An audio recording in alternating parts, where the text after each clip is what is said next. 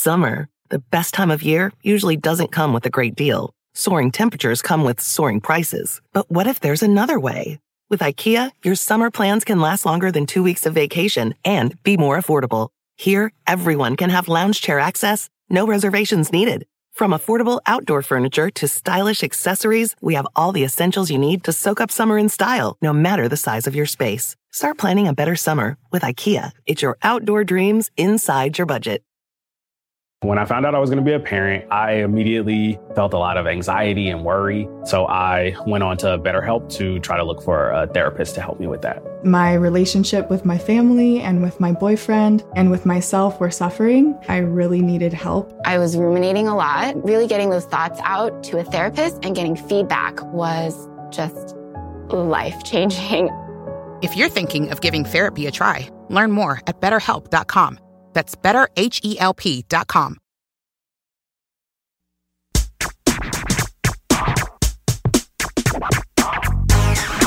Grammar Girl here. Hi, I'm Mignon Fogarty, and this week I have a quick and dirty tip about the word matriculate. A meaty middle about diminutives, words such as doggy and mozzie. That's what I hear Australians call mosquitoes, mozzies. And finally, a tidbit about the difference between crocodiles and alligators, because I kept mixing them up. And now on to matriculating. Matriculate is most commonly used as a verb. It means to enroll in or be admitted to a group, such as a college, university, or program. It does not mean to graduate. When matriculate is used as a verb, it's usually followed by a preposition, such as at, into, or to. Matriculate at seems to be the most common phrase, as in Emily matriculated at Ohio State this year. Sometimes matriculate is also used as a noun to refer to someone who's been admitted to a program, as in he's a matriculate at the university. But according to Oxford dictionaries, such use is chiefly limited to Indian English. And that was your quick and dirty tip. In American English, matriculating is what a lot of students are doing this month starting school. And now on to the meaty middle about diminutives. Words like doggy, first names like Bill, and pet names like Sweetie Pie. Diminutives indicate that an item is smaller than something else, for example, or are used to show affection between partners or toward children or pets. In other situations, using a diminutive or pet name might be considered inappropriate. Keep listening to find out when you shouldn't use a diminutive. The word diminutive means small, and diminutives often express smallness. A piglet, for example, is smaller than a pig, and a cigarette is shorter and narrower than a cigar. In English, you often create a diminutive by adding a suffix. Common diminutive suffixes include y and ie, which are pronounced the same, let and kin, and och and z. Diminutives made with these suffixes include billy, coverlet, munchkin, hillock, and onesie. Many diminutive words in English originate from French and use the diminutive suffixes et and ette.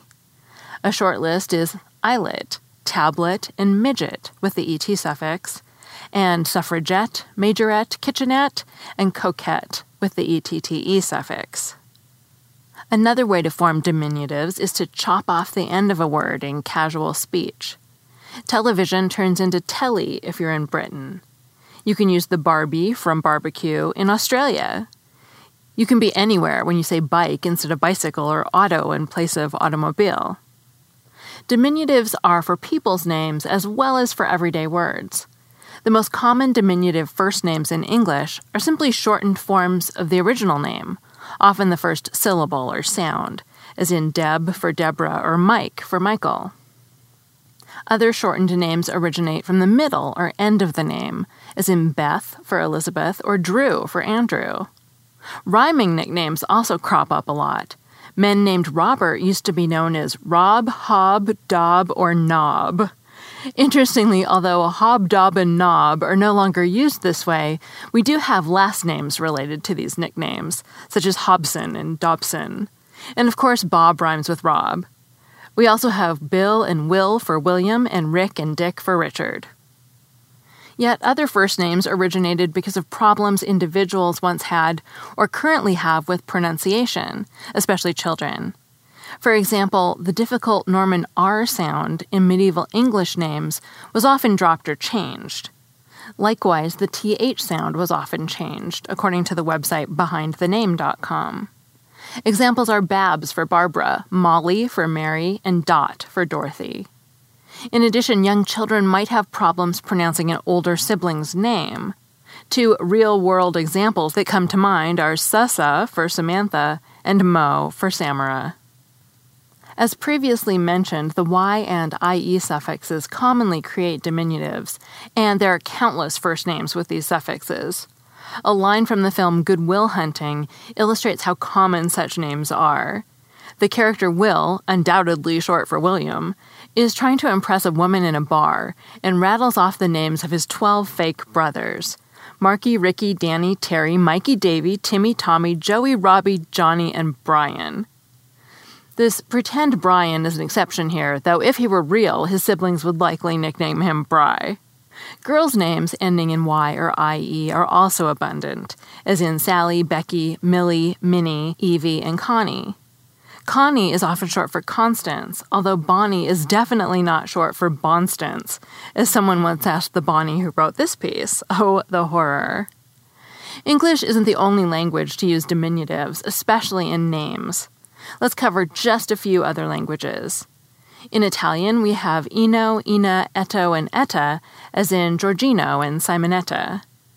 The French have several diminutive suffixes, such as the already mentioned ETTE, as well as ein, on, ot, and ot, which give us names like Jeanette, Manon, and Margot.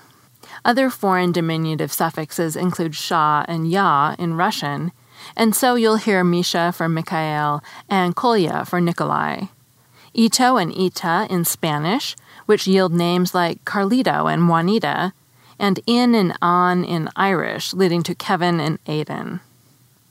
As we've said, diminutives can indicate tenderness, love, endearment, or familiarity. And there's even a fancy word for it hypocorism. This means a pet name, the practice of using a pet name, or the use of forms of speech imitative of baby talk, especially by an adult. Interestingly, Ned is an example of a name that originates from affection.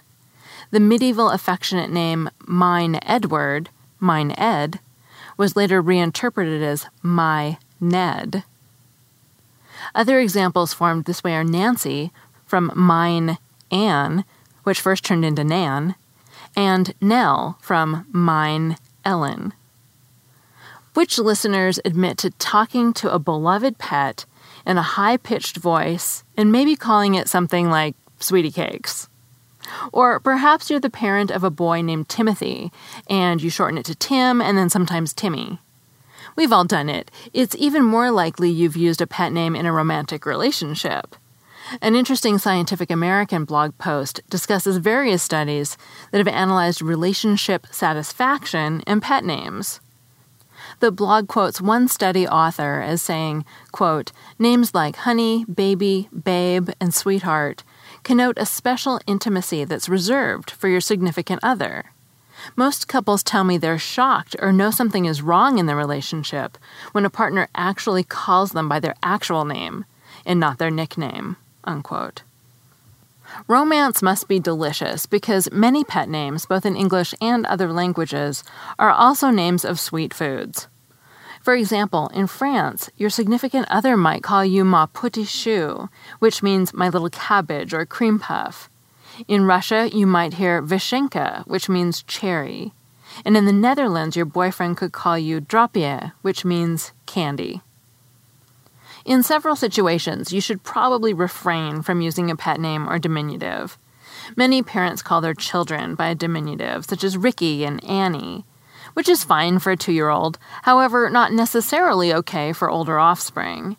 As the children get closer to adulthood, they may prefer to sound more grown up and want to be known by their full name. Parents certainly should not address their six foot tall adult son as Jakey Poo in public or maybe even in private, especially if he requests that mom and dad stop calling him that. Other privately used monikers, such as stud muffin, should also stay private. If you let that slip in front of others, especially in front of a boss, a waiter, or his parents, the man in your life will likely be rightfully angry or embarrassed. You might be surprised to learn that diminutives can be used for evil as well as good.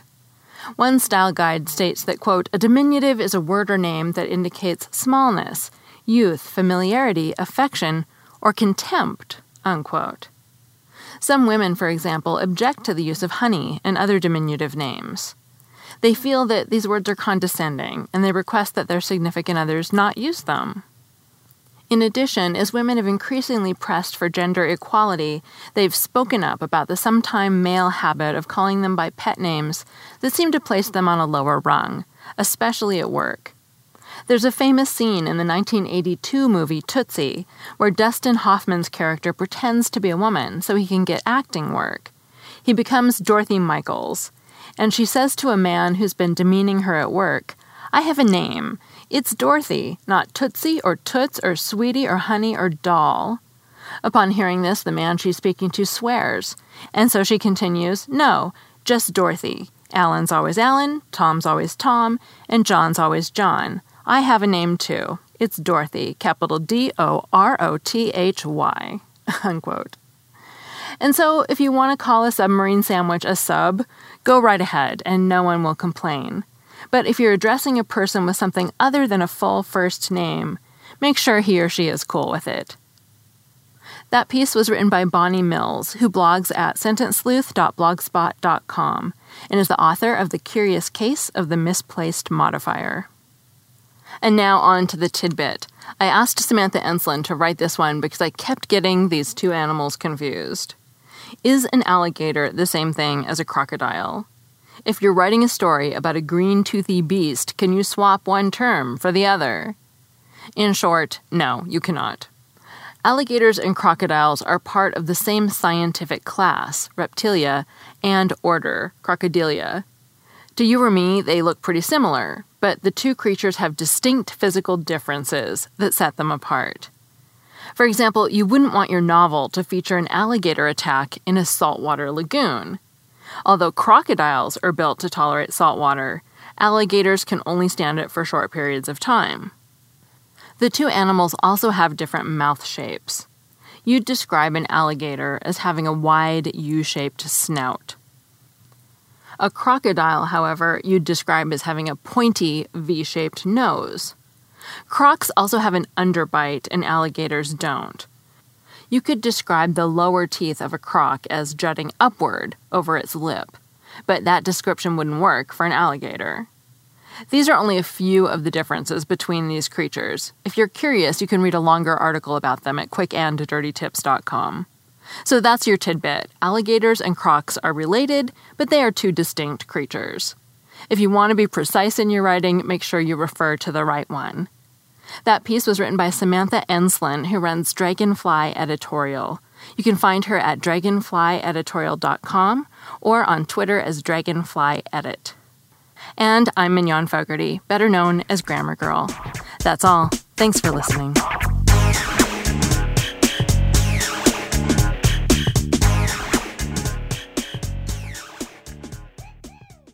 If a friend asks how you're doing, and you say, I'm okay, when the truth is, I don't want my problems to burden anyone.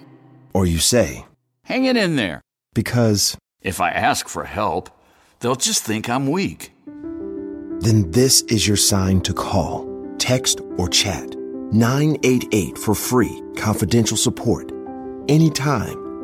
You don't have to hide how you feel. Earning your degree online doesn't mean you have to go about it alone. At Capella University, we're here to support you when you're ready. From enrollment counselors who get to know you and your goals, to academic coaches who can help you form a plan to stay on track. We care about your success and are dedicated to helping you pursue your goals. Going back to school is a big step, but having support at every step of your academic journey can make a big difference. Imagine your future differently at capella.edu.